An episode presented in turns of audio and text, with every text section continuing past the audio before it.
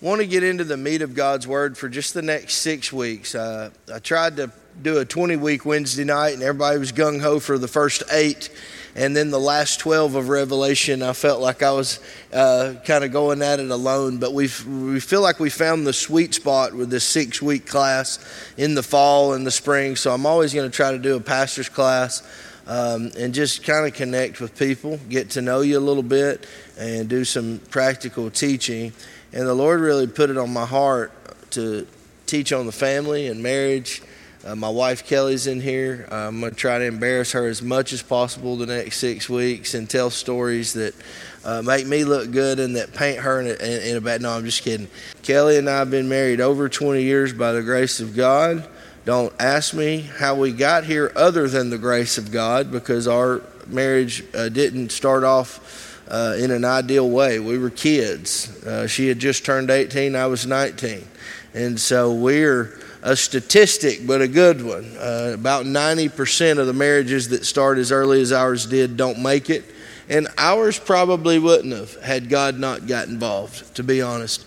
Uh, God got involved when uh, I was 23 or 24. She was a year younger than me. And God got involved in our marriage and, and saved it.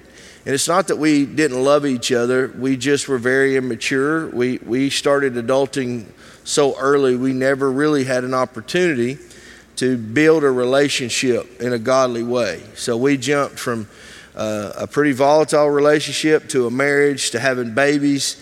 And so we, we were playing catch up with God's process the whole time. So we needed a shaking with God uh, for us to put Him at the center and become the, the kind of husband and the kind of wife that He intended for us to be, as well as the kind of parents that uh, He intended for us to be. So there's grace from us always when we counsel couples. Uh, there's an abundance of grace that comes from us because we know how hard it is. Anybody that says marriage is easy uh, has lost their mind. Anybody that says parenting is easy has lost their mind. Um, it, they're, they're very rewarding, and God blesses both, but they're not easy. Um, a marriage is a commitment above all.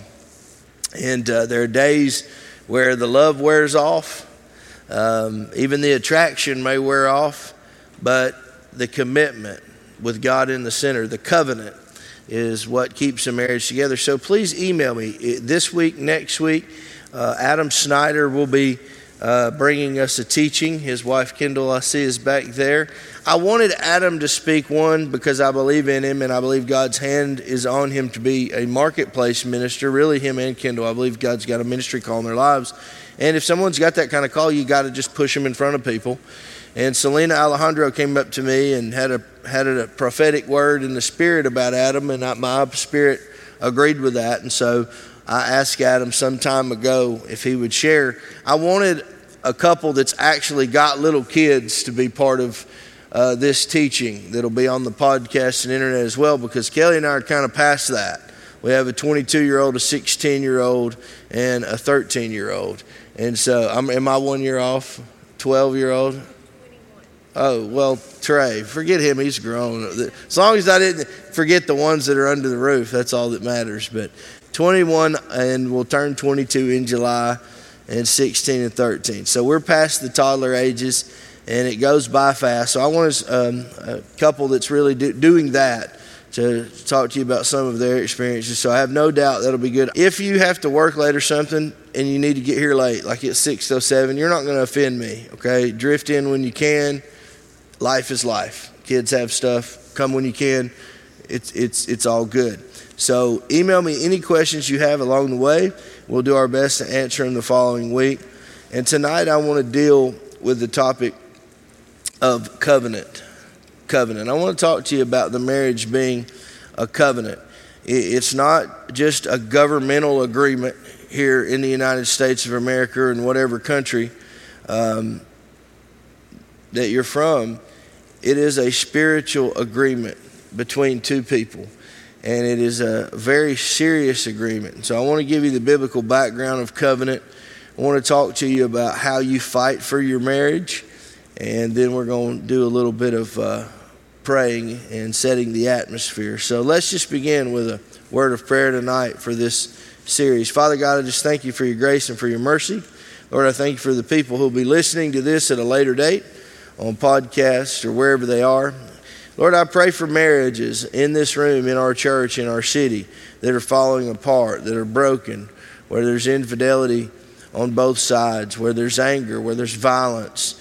Lord, we come against that and we speak peace, we speak unity, we speak spirit power over all the marriages and the covenants in our region. And Lord, we ask for your divine favor. We ask for you to put yourself in the center of these marriages and Lord, transform them into godly marriages, transform them into the kind of relationships that would bring you glory, that would raise good and godly children.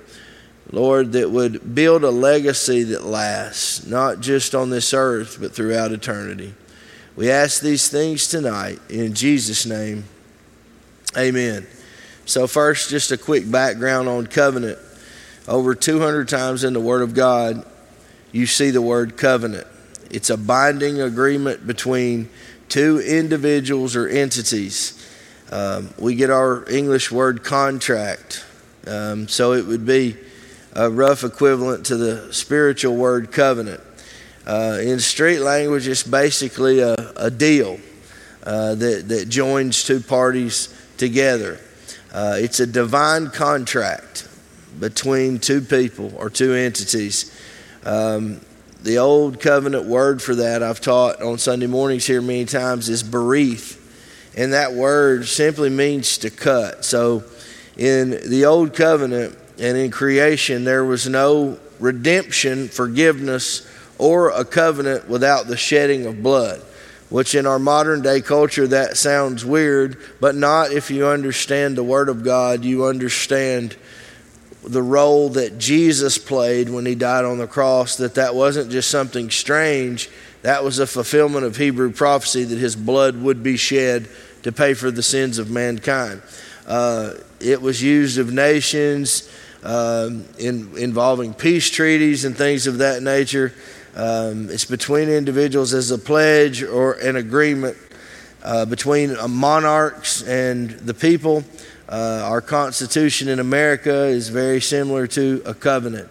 But God made a covenant with us through his son Jesus. In the Bible, the stronger party or the party that has the most authority sets the terms of the covenant or the deal. Let me give you a thought provoking question that, is, that has just chased me for years. What constitutes a godly marriage? And how do we know for sure God joined it together? What I've come to realize in my life is there are many relationships that didn't begin in a godly way and ended in an ungodly way. And if a relationship doesn't begin in a godly way, then unless God gets involved, it's probably not going to end well. Can I get an amen? Even though we just have a few folks in here. And what tends to happen is we chase all of these things and we never deal with our covenant with our wife, with our husband. We and many times people get married under false pretenses. They don't consult God. They're not Christians. They get married, and then it becomes a Jerry Springer episode, and they blame God for it.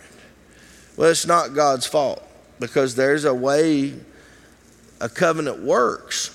And if the covenant works the way God intended for it to work, then the only thing that can happen is blessing, favor, protection. Doesn't mean that life will be easy. It just means God will give you and your partner a shared destiny.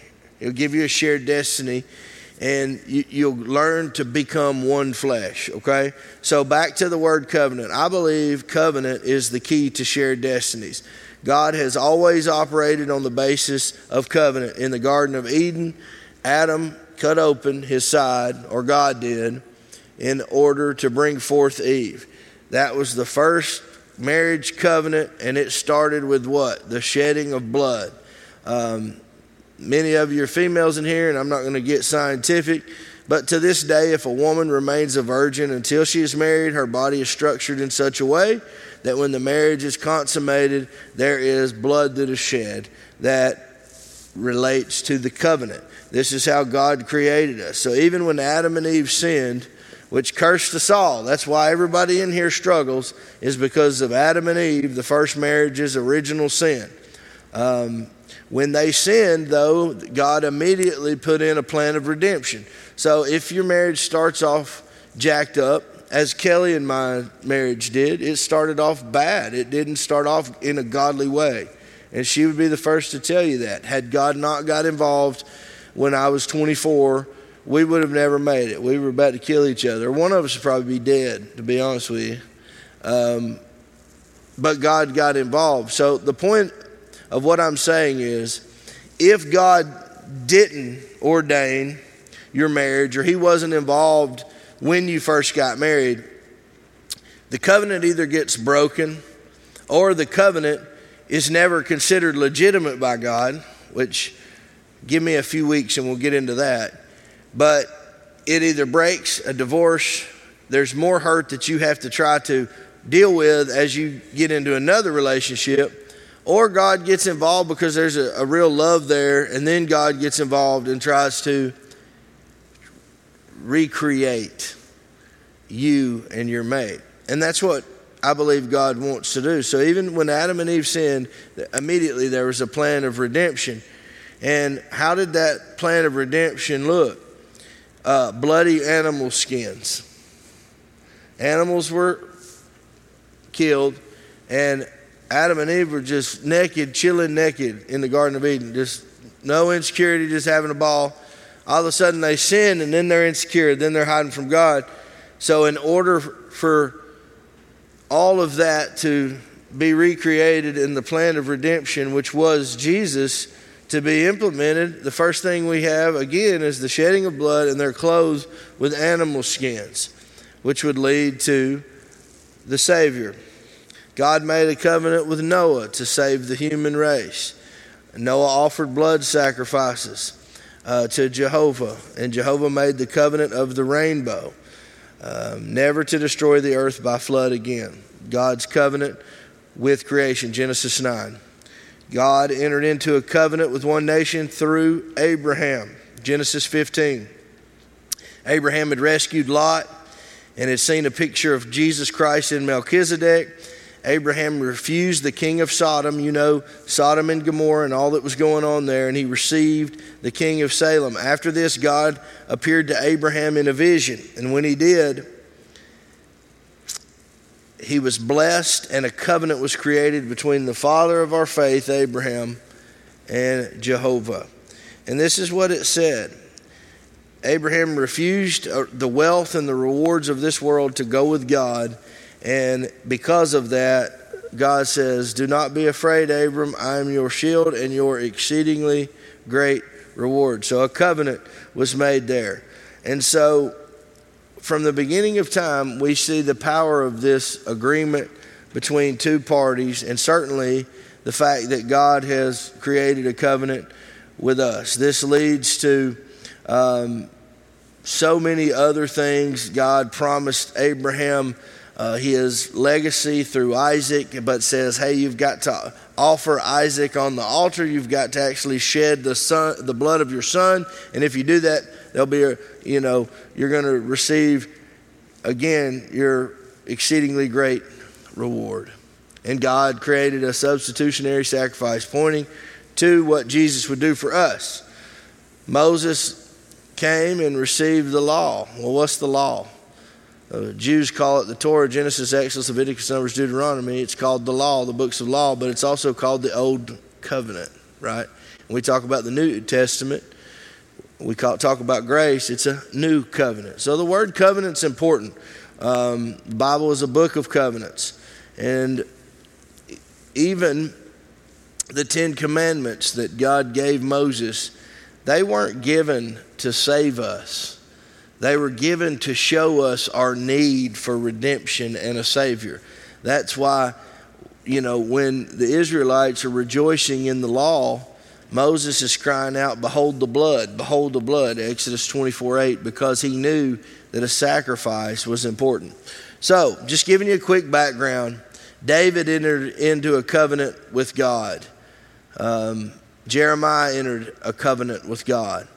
So, marriage is supposed to be a covenant agreement that's that serious where the two people sacrifice for one another, where you lay aside your prerogatives, even in some cases your own destiny for a shared destiny, your own dreams for a shared dream, uh, your own plans for a shared plan that God is involved with.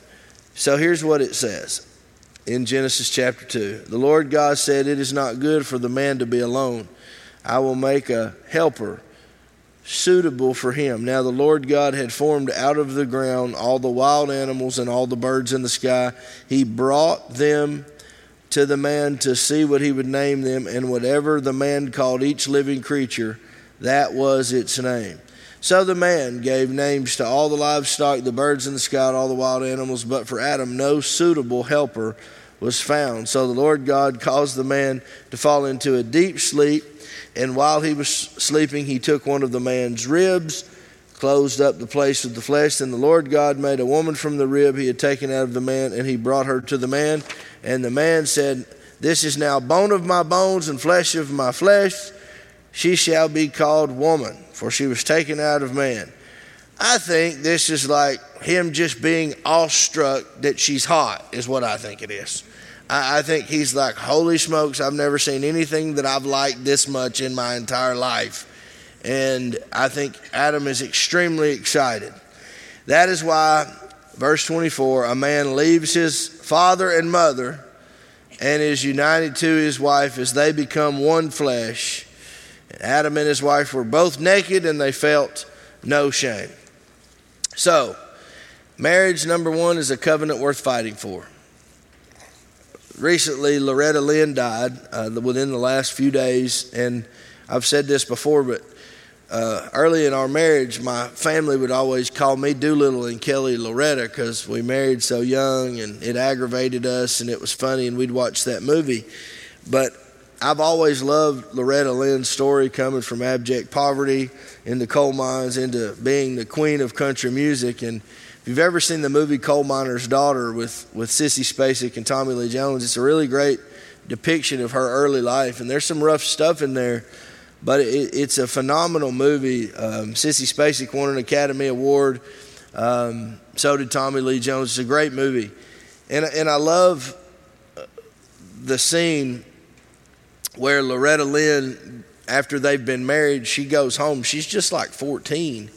And she's married to this, you know, 19, 20 year old guy that's been in the armed forces and he's rough and tough. And she decides she's going to go home there fighting.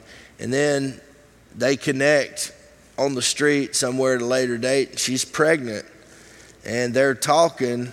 And uh, she said, You promised my daddy you'd never make me leave this town and he says something pretty profound. He said, Well, honey, you're going to have to decide whether you're his daughter or my wife. And that's always stuck with me because when you get married, uh, both for the male and the female, it's a decision to say, Listen, I'm going to love and honor my parents, but this is, this is now my new family. And one of the things that I know Kelly and I struggled with when we first got married is, you know, in laws try to run things, especially if you get married young. And if you let them, they'll forever be running things. And that's just the way it is. You're supposed to leave your father and mother and cling to your husband and, or your wife. And what tends to happen sometimes in marriages is, you know, the in laws on either side are, are way too involved. They're just way too involved. And that's a recipe for disaster. The way we kind of always dealt with it practically was if the in laws tried to get us in a mess, we would always just answer and say, Well, let me talk to Kelly and I'll get back with you. Or let me talk to Ronnie and I'll get back with you. We wouldn't let them bait us. Because sometimes my mom, she, she, here's what she would pull. She would call me and want us to do something, and I wouldn't want to. So I'd be like, No, we can't do that. So she'd call Kelly two days later and be like, hey, I talked to Ronnie. Are y'all coming over Sunday? And Kelly didn't know anything about it. So she was trying to play that game. And uh, so, so we had to learn, you know, how, how to navigate. No, let, let us talk. We'll get back to you. I'll have Ronnie call your, if it was something else, you know, with, with my in-laws. But, you know, and if, if maybe you're in that in-law um, role, my advice to you, if you're older, you have kids that are married or grandkids, love and support, but stay out of it. Stay out of it. And when I counsel young couples, I always tell them this do not be going home unless it's abuse or something serious. Absolutely tell somebody if you're getting abused or anything like that. But if, if you or your husband or wife that you get in a fight, don't be calling crying to mama. And men are the worst, calling their mamas and crying. Because what sometimes happens is you two forgive each other in three days and y'all are on a date and everything's forgotten. But when you call and cry to mama, she's going to remember that you hurt her baby boy or you hurt her baby girl. And then it's, it's going to take them a while to get over that stuff. And so, yeah, you need an outlet. You need people to talk to, but it doesn't need to be your mama and your daddy. It needs to be someone that can be trusted, that won't try to get involved, and, and, and it's for your marriage to be successful. Uh, when you're younger, uh, your friends aren't really the best people to ask for advice, especially if you get married early like we did. I got some of the worst advice from my friends ever, uh, and so did Kelly. I mean, uh, you want someone that really is a, a believer in Jesus Christ that's saved, two, that's had some experience in marriage. I mean, if your girlfriend changes boyfriends every three months and's never been married, that's not who you want to take advice from if you and your husband are into it. If your boyfriend uh, has never been married and he's running all over the town, or your buddies, men, you don't want to listen to them in your 20s. So uh, you need people in your life that are for the covenant of marriage and understanding. It's worth fighting for. Um, you want to fight for your marriage. You leave your father and mother, you cling to your husband. And also, you, you have to be protective of the covenant, which means you can't let just anybody in your family, in your home, in, in your walk. Because, listen, people use the phrase home wreckers. You know, they're out there. Uh, the enemy has women that want to come on to your man, and they have uh, men that want to that want to, you know, hit on your wife. There's all these things, and you, you want to set boundaries. Is what I tell my couples that I counsel you want to set some boundaries from the beginning before you get married. You want to talk through, okay, what would make you uncomfortable? For instance, uh, a lot of times with these young couples, I, I, my job is kind of to get them thinking about things, even kind of poking the bear to get them arguing a little bit so they're ready for disagreement after they get married, right? And so I'll ask them sometime, well, how would you feel if he went with a lady from work to eat lunch, just the two of them? And most of the time, uh, the wife is like, absolutely not, I wouldn't like that. And I was like, okay, well, would you, was that something if it happened by happenstance? Maybe six or seven people were supposed to eat from work, but five of them didn't show and they're just kind of, it just kind of happened. Is that something you'd want him to call and tell you or not? Well, yeah, but see, they've never even thought about this stuff. It's what amazing to me because this kind of stuff happens. It happened to us uh, one time.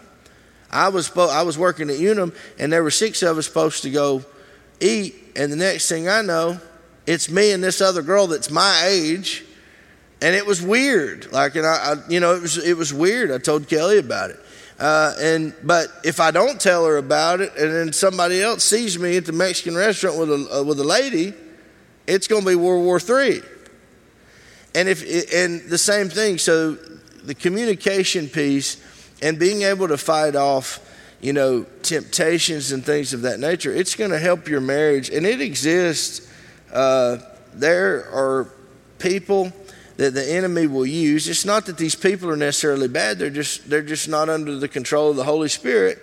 And they're people that will destroy your marriage if you, if you get them too close.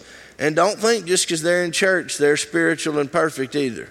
Because there's a lot of adultery that goes on in church. A lot of people throwing their marriages away in church. So just because someone goes to church with you, that doesn't mean they can't be abusive and adulterous, okay? I wish it was the other way around, but it's the truth. So you have to guard uh, your marriage. You have to fight uh, for your marriage. Satan hates the covenant of marriage, Satan hates generational legacy.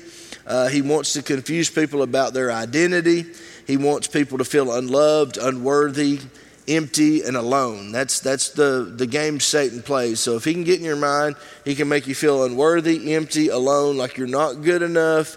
That's the game that Satan plays. He is a destructive and an evil entity that hates anything that is a picture of who God is. So marriage is a picture, according to Ephesians and Colossians, of God's love for the bride, his people, his church, his love. So the enemy is always going to try to attack anything that's a covenant. If you have a covenant with your church, if you've made a commitment, the enemy wants to attack you in the area of covenant. He wants to attack your legacy, your children. He wants to attack your marriage. He wants to attack those things that look the most like God. Amen? So we have to be prepared for that. Um, in some parts of this country, there are more divorces than marriages. Even in church, with people who claim Christianity, the divorce rate is the same, um, if not worse, among Christian people as it is uh, the atheist or the agnostic. And we just got to do better, church. I mean, we just got to do better. And that's, that's not a very good testimony. And then, you know, evangelicals are raising Cain about gay marriage and all this other stuff. Well, until we figure out how to have a heterosexual marriage and do it God's way, we really don't need to be chiming in on anybody till we can start doing things God's way. Um, many times, you know, we see single moms having to do way too much. We don't. We see the men absentee, not stepping up, doing very little single moms are the heroes of the, of, of the world and single dads. Um, and I applaud them. I give them my hat off. I mean, I think they're heroes and they do amazing, and God will bless those things. Many times it's not their fault, it's not what they wanted, and we need to help our single parents. Um, but I've also seen some dads that are single trying to do the right thing, and I've seen some crazy women that really make it their mission to keep the dad out of the children's lives. I, I, I deal with it. You'd be surprised the court stuff I get drawn into. And, and I can tell you this after being in ministry 15 or 16 years, uh, there's some absentee dads uh, that didn't step up to the plate, that, that are not supportive. But man, there's some absentee moms too. And there's some hateful women that do not want their fathers in their children's lives and it's just becomes a domino effect of dysfunction and, and hatefulness uh, if you see that. God can redeem and restore anything. So if you have a divorce or you have a child, uh, God can teach the divorced couple how to work together and move on and, and do good for the child. God is in the redemption, forgiving, recreating business. But if we don't get him involved in the situation, he can't do anything uh, if we're unwilling to let him in to the situation. And because of the dysfunction in the marriage, um, we see that the children really crying out for attention and spending too much time on their smartphone. Listen, we're guilty of that. Um, we've probably let our kids be on the smartphone or the Xbox too much at times. Uh, but I can speak for my house. We don't want Xbox raising our kids, and we certainly don't want the iPhone raising our kids, and you don't either. Uh, it's interesting to me that even Steve Jobs wouldn't let his own children mess around with the iPhone till they were over 12 years old because he didn't think it was good for them. And we've all got our kids hooked on these things at an early age when they really should be outside in the sunlight learning how to interact with people face to face. And so many times we do that because there's so many issues at home with the marriage that we with the kids we, we just we just want to kind of shelter them from what we're dealing with so we, we get them a smart device and say go go do your thing so you don't we don't have to deal with it and we've got to do better but we've got to get back to the word of god um, we've got to get back to the bible truths, not our opinions. Um, prayer over the smartphone, um, kingdom principles over material things. Uh, it's not what you leave to your children, it's what you leave in your children. You can leave millions of dollars to them, and if they have nothing in them, they'll blow through that money in just a short time frame and they will still be empty. Our goal as parents is to leave a spiritual legacy to our children's children. We're to leave something in them. It's good to leave something to them as well, but if you don't leave something in them as well as to them, then they're going to be empty when they get to the age of adulthood. We don't bring our children to church anymore. Uh, a lot of times when people go through a divorce in marriage, um, it's like who gets to keep the church and who doesn't, you know? And uh, because of that, the faithfulness to the church, because of, I don't know if it's shame or guilt or what it is, but when you have a breakdown in the marriage, it affects their faithfulness to hear the word, to worship God, to be with other believers. It affects that whole accountability piece. And then you see people just completely unplugged from the house of God, which is a recipe for disaster. So it's a desperate situation, uh, but it's not hopeless. I, I genuinely believe God can transform any house into a home. I believe that with all my heart. I saw him do that with Kelly and I. And I told you at the beginning, our courtship was very tough. And uh, we're just grateful that God got involved. But he didn't do it by zipping down from the clouds like Superman into our home. We had to cry out to him in desperation. We, we all want God to fix it, but if you don't petition him through prayer and fasting and, and, and crying and, and really get real with God that you really want his help, then there's not much he can do if you don't allow him in to do the work. Amen? So we need to get God involved in our marriages. What is the uh, fourfold purpose of marriage and children? God designed the family for specific purposes. First, let's talk about the marriage piece. The first purpose of marriage and, and children, there's a spiritual purpose. When we read Genesis 1, verse 27, we discover that it takes both male and female to complete the image of God. In the image of God, He created them. God made male and female in order to set forth the completeness and perfection of His divine image. All the delightful things about man and woman are patterned after God. From him came authority, strength, teamwork, unity, grace, redemption, sacrifice, all that you will experience in a marriage that is ordained by God.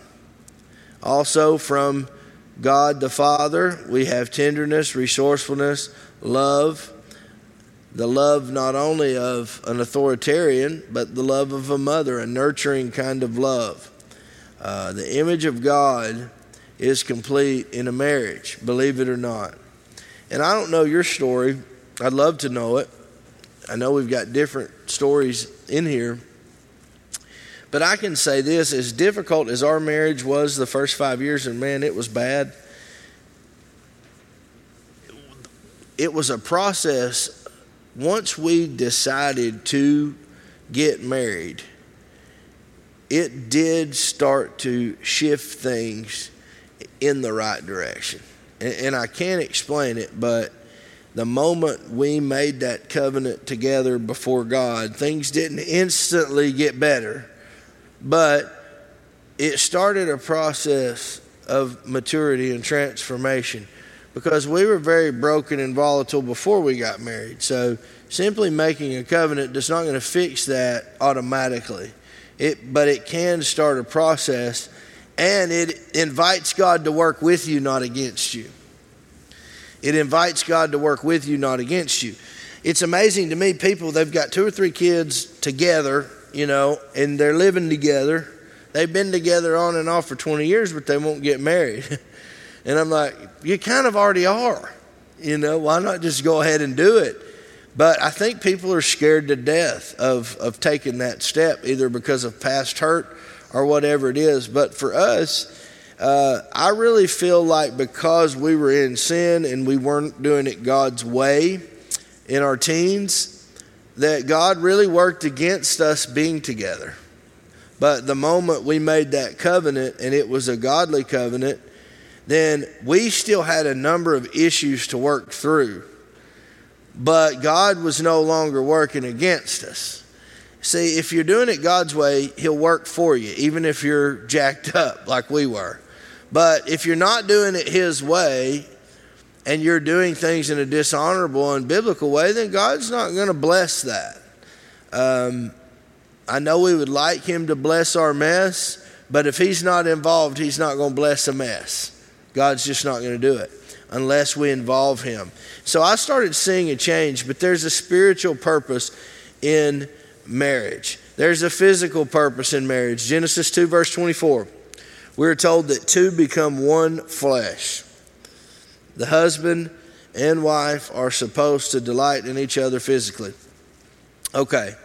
Um, 1 Corinthians chapter 7. Y'all didn't know we were going here tonight, but we're just going to go here a little bit. We'll get into it more in a few weeks. 1 Corinthians 7 warns against the withholding of sex by either partner. Okay, you're all adults in here, so don't get red faced on me, all right? Um, three main causes of divorce financial issues, drugs and alcohol, sexual incompatibility. These three have been the main three for 30 years, more probably. Financial stress, drugs and alcohol abuse, sexual incompatibility.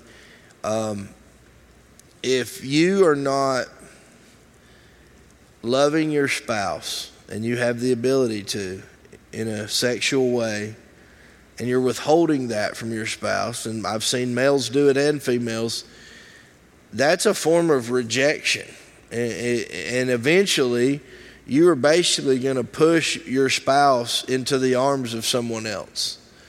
And that's why I'm always careful to judge a situation because there's a lot of evil that goes on in the confines of marriages, even in church. There's a lot of, of meanness and, and evil things that happen, such as withholding yourself from your partner is like a form of punishment.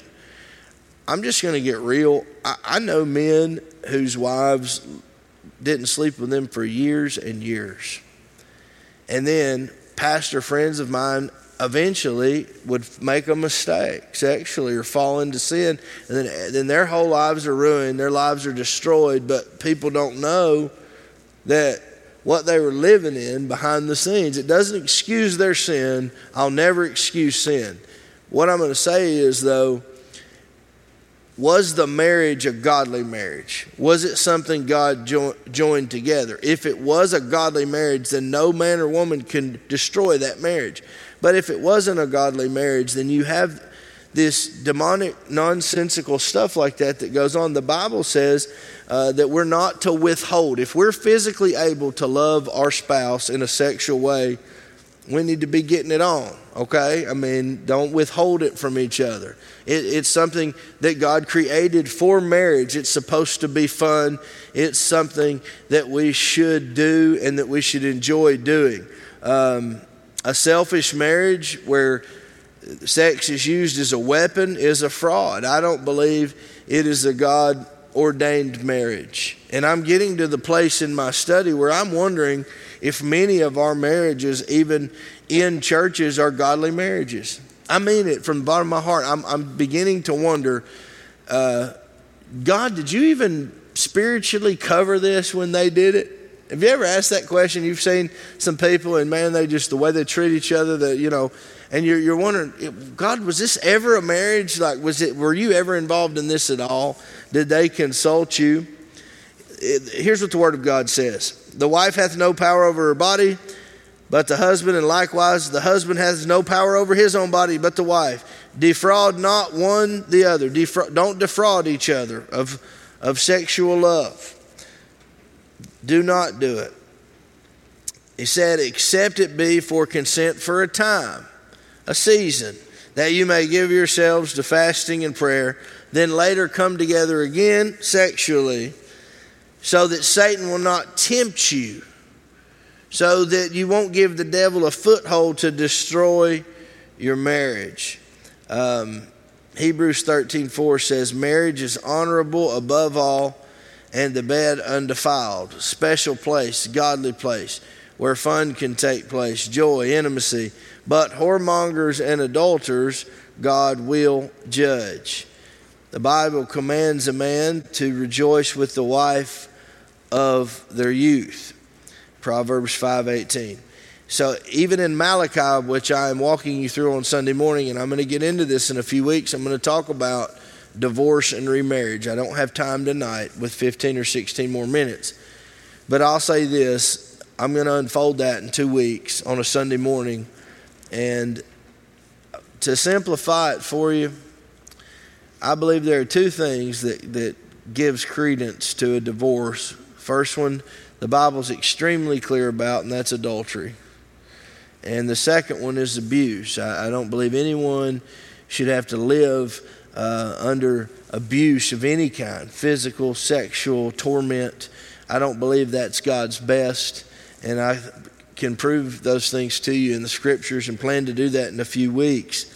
And so we're not saying that you should be abused or, or treated uh, disrespectfully in any way, but we're saying in a godly marriage, um, the bed should be undefiled. And if you have all of these other things happening outside of that bed, uh, there's something going on there that needs to be addressed. The sin, the spiritual aspect of it, the mental aspect of it, there's something going on there. Um, the Bible also commands us to live joyfully with the spouse that we have loved all the days of our life. Um, much of what we um, deal with in these divorces. is just really a lack of intimacy. Uh, the other is, you know, you, you have a lot of substance abuse and alcoholism, and, you know, men are traveling alone, drinking too much. Women are traveling alone, drinking too much, doing things. Their inability to make the right decision, they've put themselves in an ungodly situation, and then something happens, and then it then it becomes uh, an issue of rejection of, of, a broken covenant, and then turmoil sets in. So there's a certainly a spiritual purpose in marriage. There's a physical purpose. Then there's a social purpose. Uh, Genesis 1:28, God blesses the man and woman, and then here's the command: to populate and dominate or take dominion over the earth. He says that each marriage is to be a self supporting system, uh, separate from your in laws or separate from yesterday, where you're literally sharing a destiny with one another. You're helping take dominion over this earth. You're, you're advancing God's kingdom together as one unit. Um, what is the social role for a parent, parents that have children? Um, I'm just going to touch on this. We'll get into this a little bit more. We're going to get into a little bit more parenting next week. Just wanted to lay the covenant foundation tonight. But once you have the spiritual purpose in place, the affection purpose in place, the practical purpose in place of a marriage, then you get into the parenting, the legacy part of it.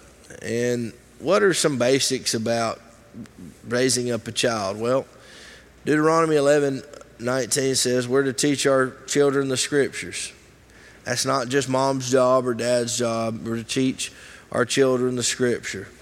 One way to do that's bringing them to church. Uh, that's about the simplest way you can do it. If you have a good church with a kids ministry that teaches the Bible, that's where they need to be. Maybe you're not comfortable in teaching you need to have them in an environment where they're learning the scriptures. I'm very thankful. My father didn't teach me the scriptures, my mom did. You people be shocked by that, but dad was so busy. I mean, I had to learn from him being here. Uh, my mother taught me the Word of God. She taught me the hymns. She taught me everything, uh, and and this church and the people of this church. Angie's mother put up with me and taught me some scriptures. And back in that day, we had what was called Bible drill. Anybody remember Bible drilling here? Uh, oh my gosh, I'm getting old. Kendall does. Latricia, I see you.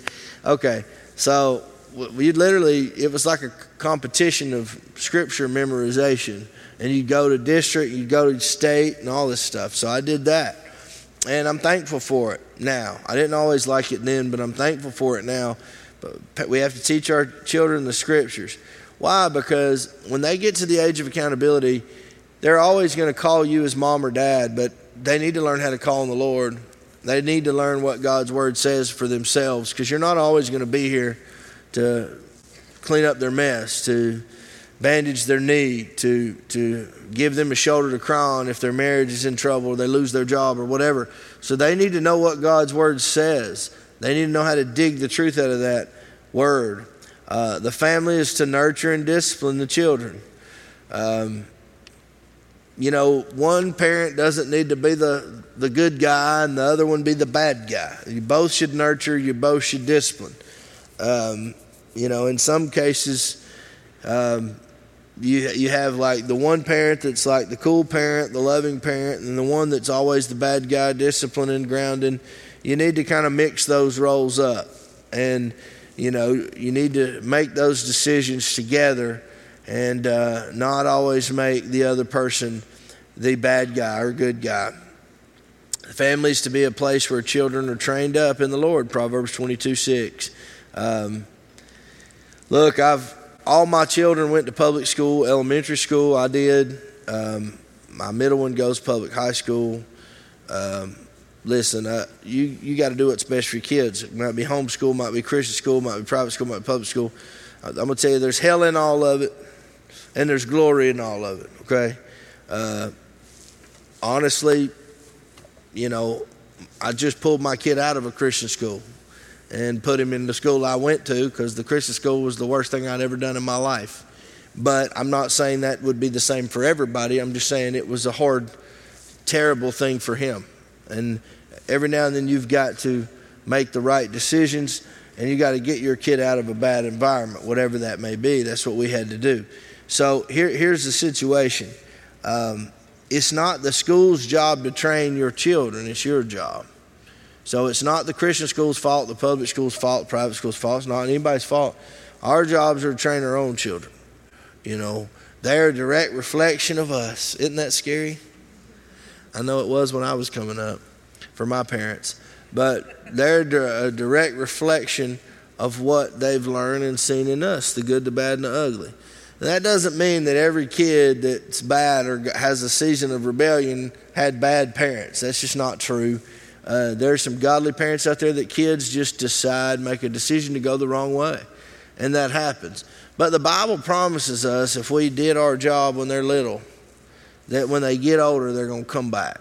Even if they take a wrong road, go the wrong way, disappoint us, break our hearts, that if we raise them in the nurture and admonition of the Lord, we train them right, that when they get older, older might mean 20, might mean 30, might mean 50, might mean 60, but that they will come back to the Lord. And I'm holding on to that uh, for all of you listening, all of you that are here tonight. Maybe you have a child that's away from the Lord or a grandchild.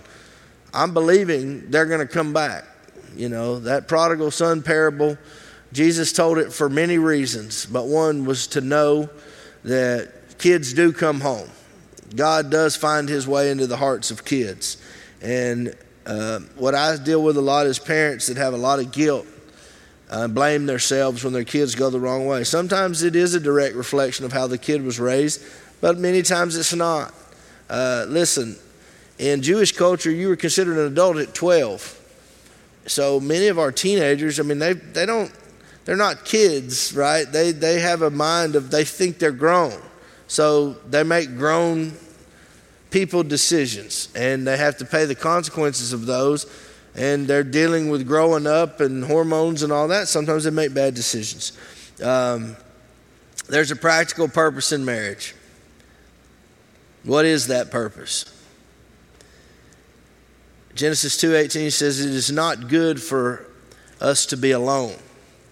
Um, God wanted for us the same thing he longed for in himself, and that's fellowship.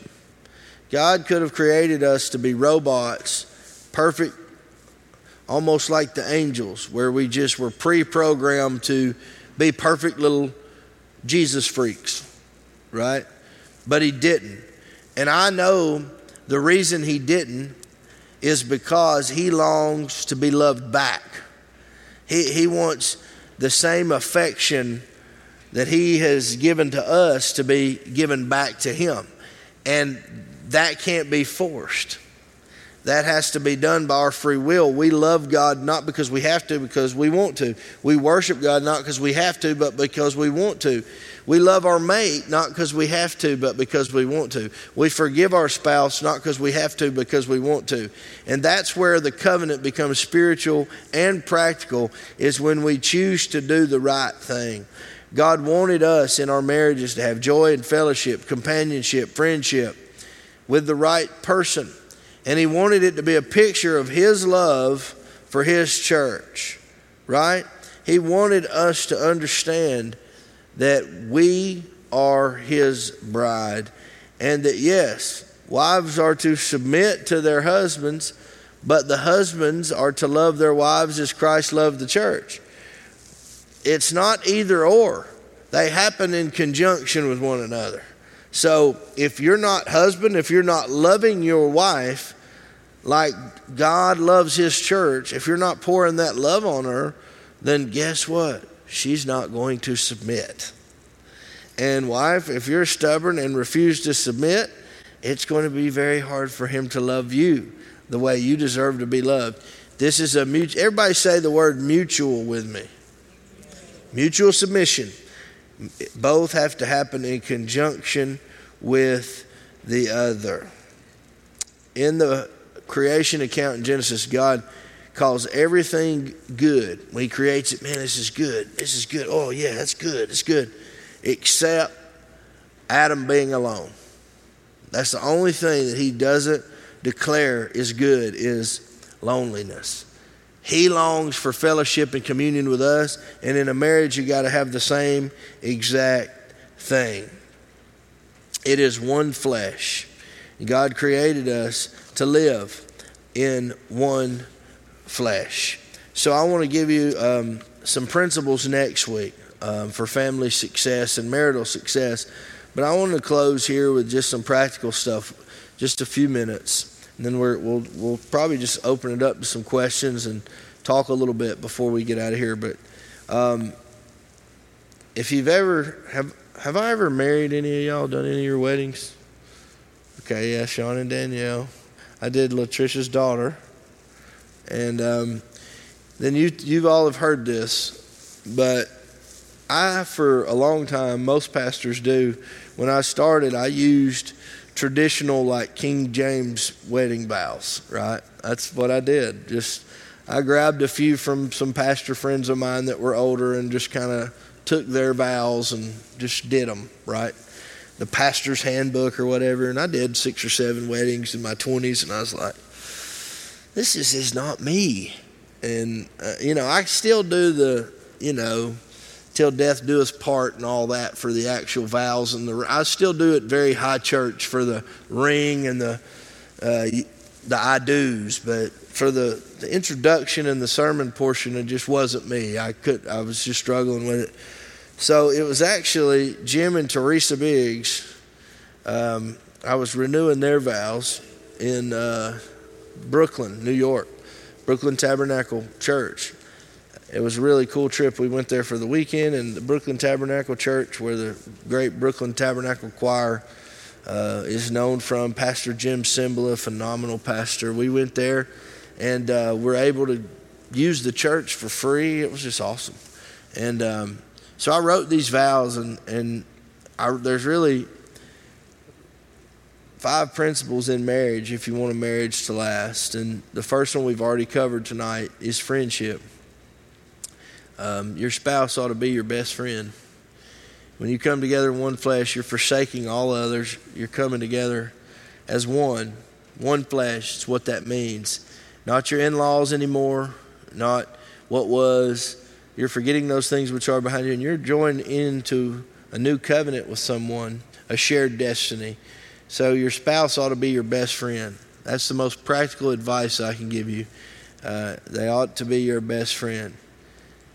Number two, and this one's just real deep theologically fun. If you're going to make it, you better learn how to have some fun together. You, marriage is not fun with two stiff shirts. Uh, listen, Kelly and I have fun. We're going to have fun. All right. If y'all don't want to have fun, don't hang out with us because we like to have some fun. We're gonna have fun. We we you know, uh, she likes different stuff than I do, but she likes to go to concerts. I can handle about two a year, but she screams and shouts and dances like a teenager. I can only do a little bit of it, but I do it because I love her. You know. But we have fun, and she puts up with stuff with me, sports and other things that I like, and we do it. But um, the Bible says, uh, in his presence there's fullness of joy. And Jesus came that we may have joy and have it to the overflow, is what it says in John 15. So if you don't have joy in your marriage, if you don't have fun, um, then someone else is going to want to have fun with your spouse. And I'm not saying that to be ugly. I'm just saying uh, the marriage shouldn't be, uh, um, you know, some kind of Les Miserables experience, right? The marriage should be something that gives honor to God where the two people have fun. And so I would say yes, friendship, yes, fun. Three, forgiveness, okay? Um, maybe you're here tonight and you've struggled in marriage in the past. Maybe you've been through some divorces, you know. I'm not here to beat you up about that. That's under the blood. It's forgiven if you've asked God to forgive you, He forgives but you have to forgive the person back then that hurt you. So when you enter into a new covenant, you don't bring all that baggage into your new covenant of marriage, into your new marriage. Because if you bring that past stuff back into your new marriage, then what happens is whenever your new partner says anything like the one that hurt you, you react to them as if they have been hurting you for years when they just said something that somewhat sounded like your history. You need to be free from your history so that you can write a new chapter. And the only way to be free from your history is to forgive the person that hurt you from your past. And if you're in a marriage and your current spouse blows it and hurts you, you need to forgive your spouse. Uh, I know some sins in the confines of marriage are harder to forgive than others. I realize that. But you're most like Jesus when you forgive people that can do nothing for you. You're most like Jesus when you forgive and bless people that have hurt you deeply because we've all hurt Jesus deeply with our sins, but yet he died for us.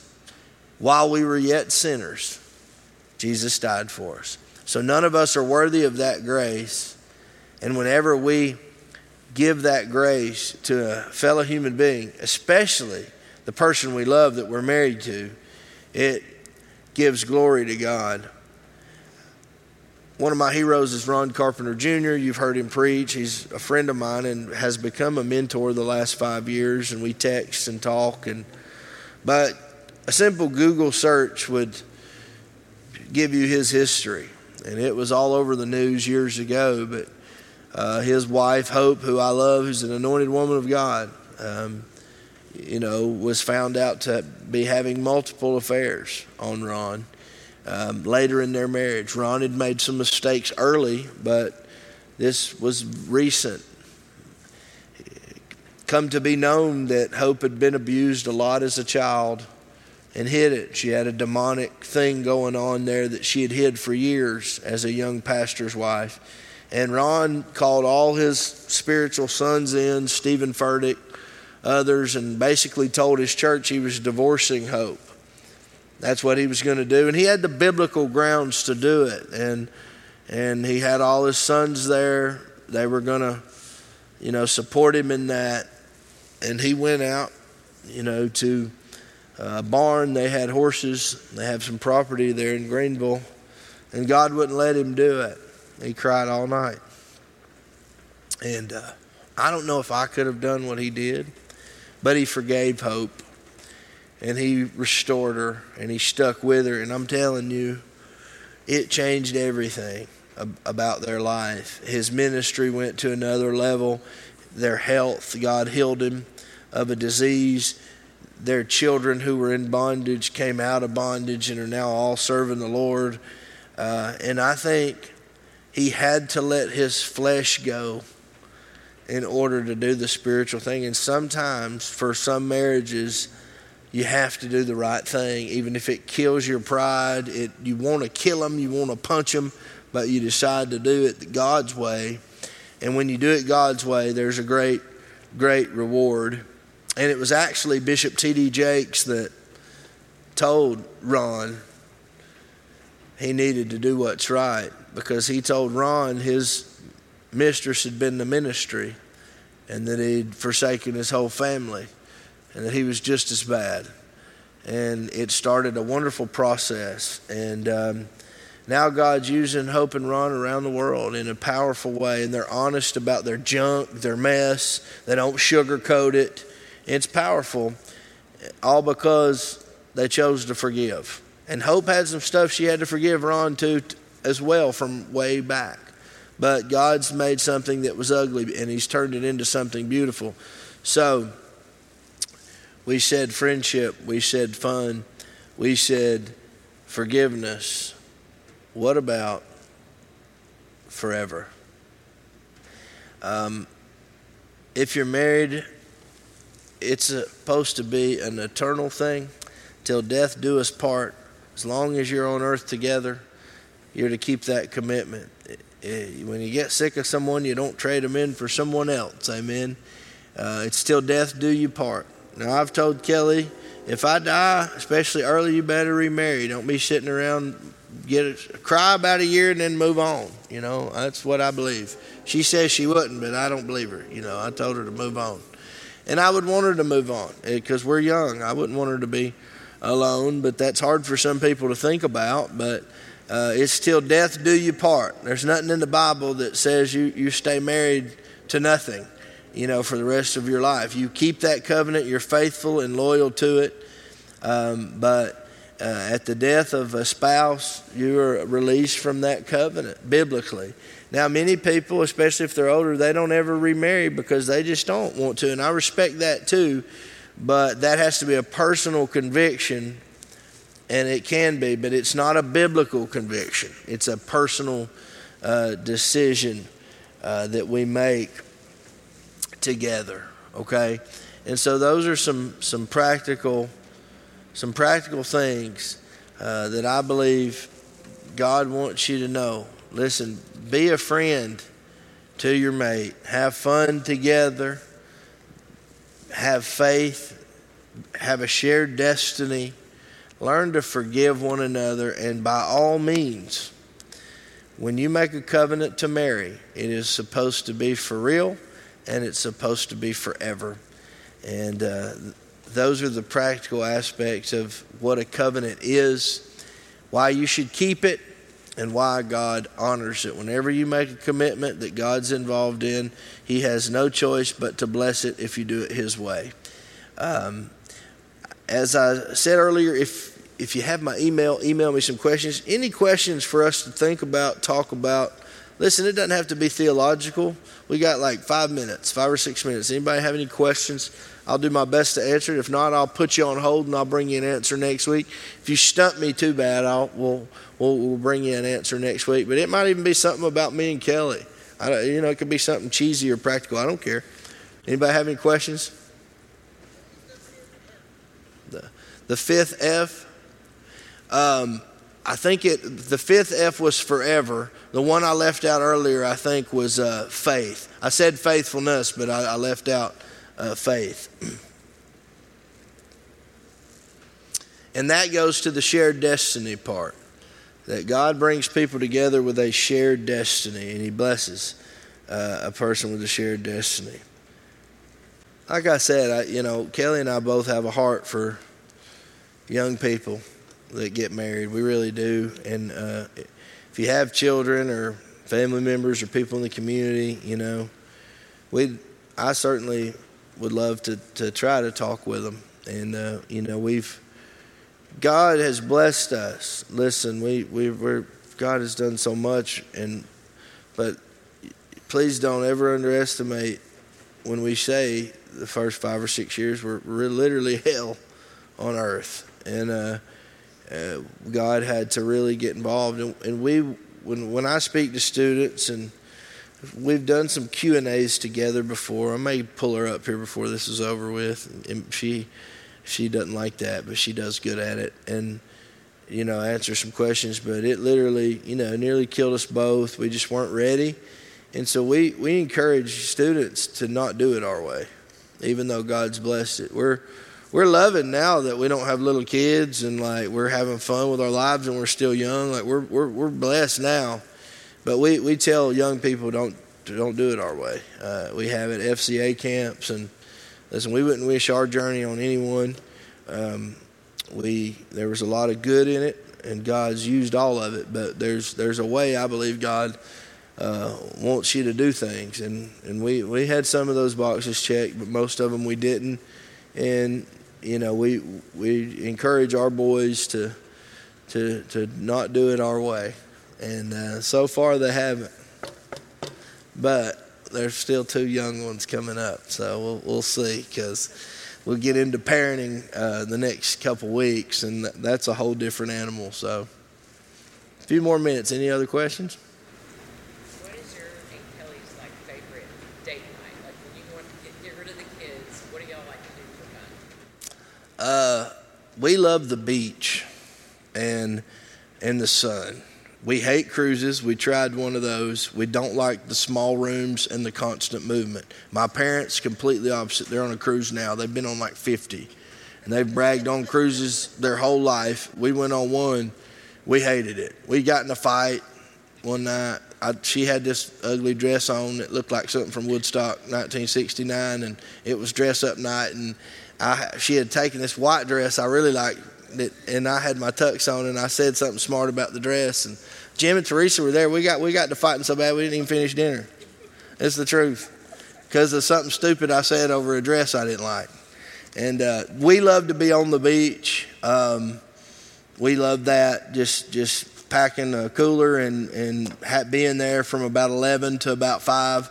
Then go having a, a dinner somewhere we, we really like an all inclusive where we don't have to drive, we don't have to move. We're at one place that's beautiful. Um, because our favorite day on the cruise was actually when the ship stopped and we hung out somewhere, what, St. Thomas or St. Martin.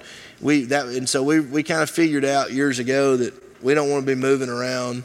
We want to go somewhere. So, um, you know, for her, it's going to be a concert, Angie, but I mean, that would be her favorite. Mine, you know, uh, it would be on a beach somewhere eating, eating some nice seafood, looking at the ocean, you know. And uh, for me, sometimes it's good to have the kids, but, you know, it's a lot more fun when the kids aren't there. I'll just be honest with you. Yeah, I was gonna say my favorite date night is some being somewhere watching uh, some college football, but I, I, I, you know, that's really not a date. So I was just trying to to keep it real. Any other questions for us? Marriage stuff, covenant stuff. So when arguments happen, mm-hmm. they're absolutely going to. Yes. We're going to get in this in a few weeks, but but uh, people need to learn to take a timeout, a spiritual timeout. And what the biggest mistake we make in marriages is we're trying to make our point instead of make up. And what what ends up happening is when two people are angry and they're both trying to make a point, my experience is they're both right and they're both wrong. And one's fighting for what they're right about, the other's fighting for what they're right about. And what ends up, or what can happen, is the argument can go about an hour too long and it can transition from what the, started the argument to a history recap of everything the person's ever said wrong, done wrong, going back 20 years. Then the foul language starts and the name calling. Look, I'm just being real thank you for your question because it's a real question. And I think many times if people would take a spiritual time out, go for a walk, whatever it is you do, read a book, go exercise, go to, if you have a room in your house that's not occupied or that maybe has a TV in it, go watch, I mean, separate for some time, especially if both people have a relationship with God. Uh, you don't have to get the last word in if you love someone, and then, you know, try to come back together. And, and people say, well, don't ever go to bed mad. Well, that, that is the goal, but I, that's not probably a reality for most of us. If you've ever been married, you're going to have some fights. but schedule a time, not a month later, but within 24 to 48 hours after you've taken that time out and calmed down, to come back together and come up with a compromise. Don't just restart the argument. Join back together to try to find common ground and compromise. That's what people that love each other do, which means when you come back together after the blow up, you give a little and they give a little. Um, and then you come up with a compromise, and then the compromise needs to be something you're both going to try to do better at.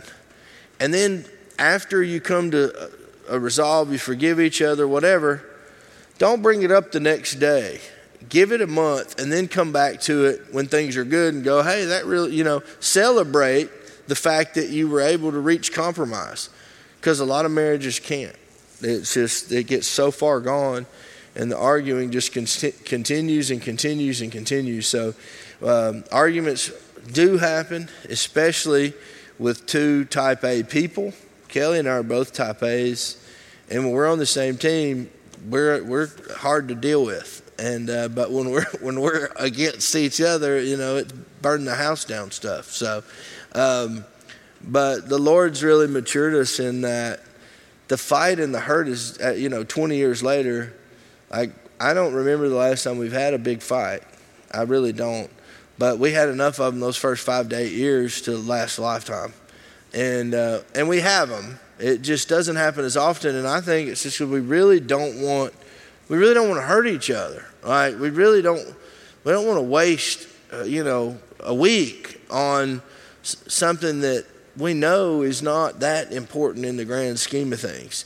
And so, I hope that helps you. But that's one of the big pieces of advice I give my couples before, you know, officiate or do their wedding. You know, is is learn how. Uh, to take a time out. The other thing that I make my couples do is something called active listening.